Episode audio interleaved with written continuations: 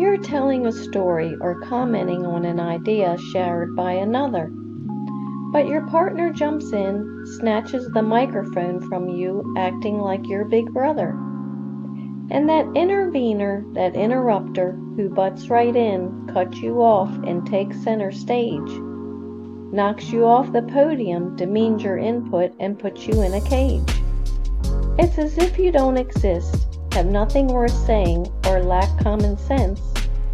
You're exasperated, ticked, and want to jump back in and cut them off and let the arguments commence.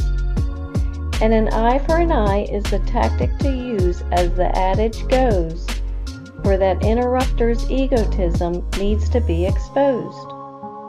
But for you, you take this moment as a reminder to hush, to open your ears and mind, close your trap, steady your mind so it does not to conclusions rush.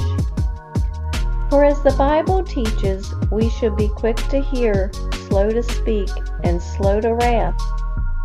Otherwise, our actions could immediately lead us down an unrighteous path. And you realize nobody's perfect, and you've gotten caught up in a story, and your need to jump in and add your two cents is not worth the glory.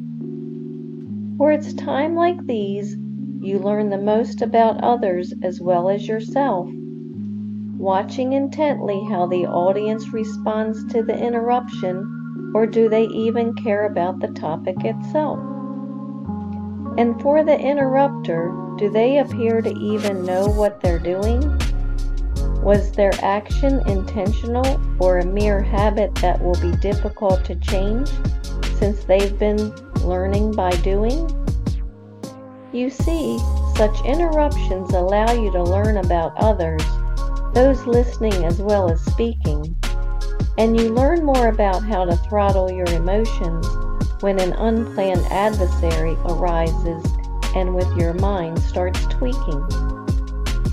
So, like sitting in a theater, you remain calm, let the theatrics unfold, and keep an open mind while watching the characters play their parts and hopefully learn something that you can use in the future in kind.